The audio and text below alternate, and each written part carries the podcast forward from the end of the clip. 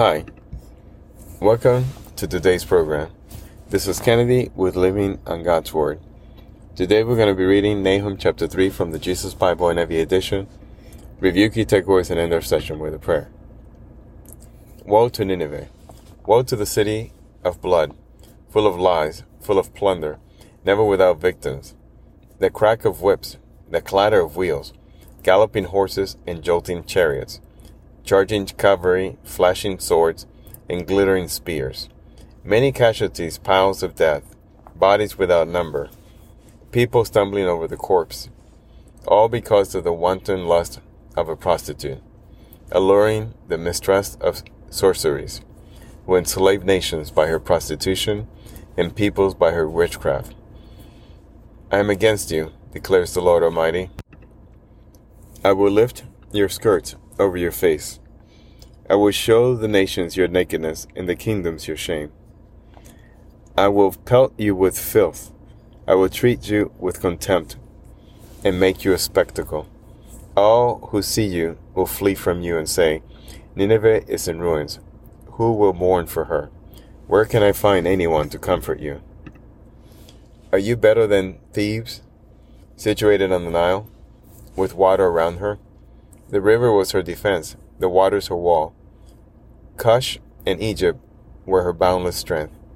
Put and Libya were among her allies. Yet she was taken captive and went into exile. Her infants were dashed to pieces at every street corner.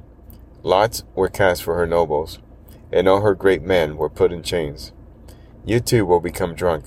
You will go into hiding and seek refuge from the enemy. All your fortresses are like fig trees, with their first ripe fruit when they are shaken. The figs fall into the mouth of the eater. Look at your troops. They are all weaklings. The gates of your land are wide open to your enemies. Fire has consumed the bars of your gates. Draw water for the siege. Strengthen your defenses. Work the clay. Tread the mortar. Repair the brickwork. There the fire will consume you. The sword will cut you down. They will devour you like a swarm of locusts. Multiply like grasshoppers, multiply like locusts.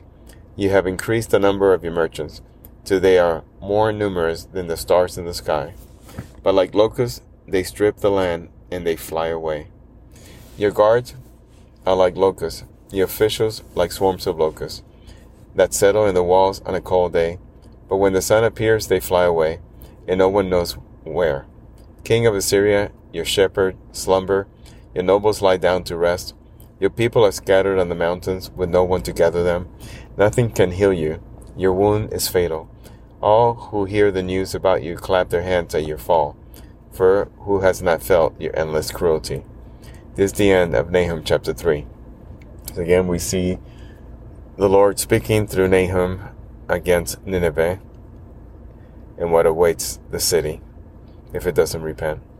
So let us pray. Father, thank you again for your great message, for your powerful message. Because now we understand every day what you're calling us to do.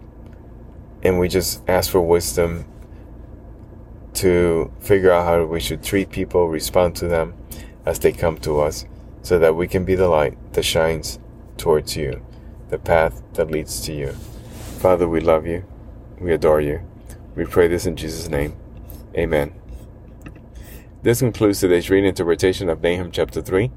We hope that you will join us again tomorrow. God bless you. This is Kennedy, your brother in Christ always. If you feel so inclined, please review and rate this podcast by scrolling all the way down. Thank you.